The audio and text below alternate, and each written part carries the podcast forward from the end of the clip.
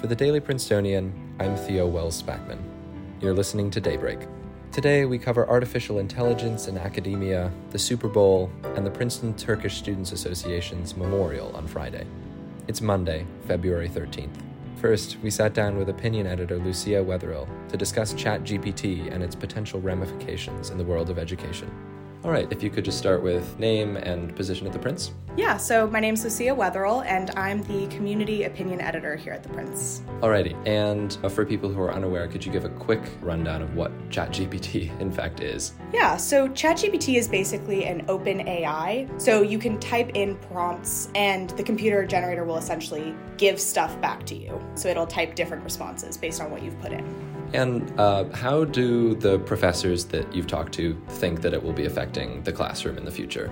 Yeah, I mean, we've sort of seen over the past few months that it is an incredibly advanced chatbot. And so a lot of professors have incorporated it into their syllabi, whether that's as, you know, part of the honor code, sort of a don't use this on your assignments thing, or whether it's, you know, even a this can be used as a tool to check. We've I've heard tell of this especially in the computer science department, but yeah. Lastly, how do their concerns differ based on whether they're more on the humanities side or more on like on the STEM side, sort of computer science, that kind of thing? Yeah, so on the STEM side, in our upcoming reactions column, one of the professors compares it sort of to a calculator. You know, it's a tool like any other. You know, it can be used in some circumstances, you know, it might be prohibited in others, but ultimately it's not going to solve the entire problem. You're going to need more than the ChatGPT. And on the humanities side, professors are largely saying that, you know, it's really great at summarizing sources and giving very vague responses, but it's not actually good at doing the kind of thinking that we do here at Princeton, right? It's not going to synthesize sources and create original ideas. It's not going to add to the scholarly conversation. It's not going to do any of the stuff that professors actually expect Princeton students to do.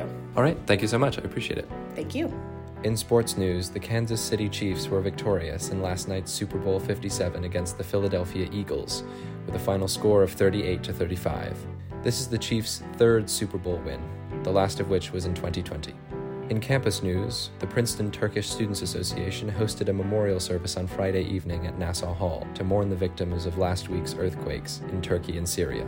At the time of writing, the death toll has risen to over 34,000 as rescuers continue to look for survivors. The group has been collecting donations from the community to send to those impacted by the natural disaster. On Saturday, they traveled to the Turkish Consulate General in New York City to deliver the donations. These earthquakes, in addition to existing military conflict, have also exacerbated a cholera outbreak that was first discovered in Syria last year.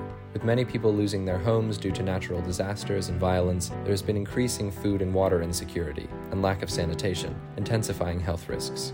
In U.S. news, just eight days after a U.S. fighter jet shot down a balloon suspected by U.S. officials to be part of a Chinese surveillance effort, officials report that another unmanned high flying object has been shot down over Lake Huron.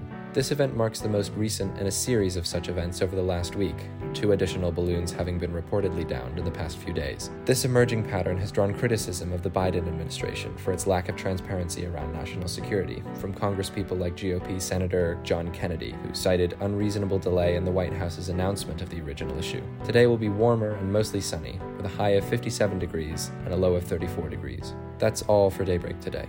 Today's episode was written by Regina Roberts and me, sound engineered by Philip Wong, and produced under the 147th Managing Board of the Prince. Our theme was composed by Ed Horan, class of 22. For the Daily Princetonian, I'm Theo Wells Spackman. Have a wonderful day.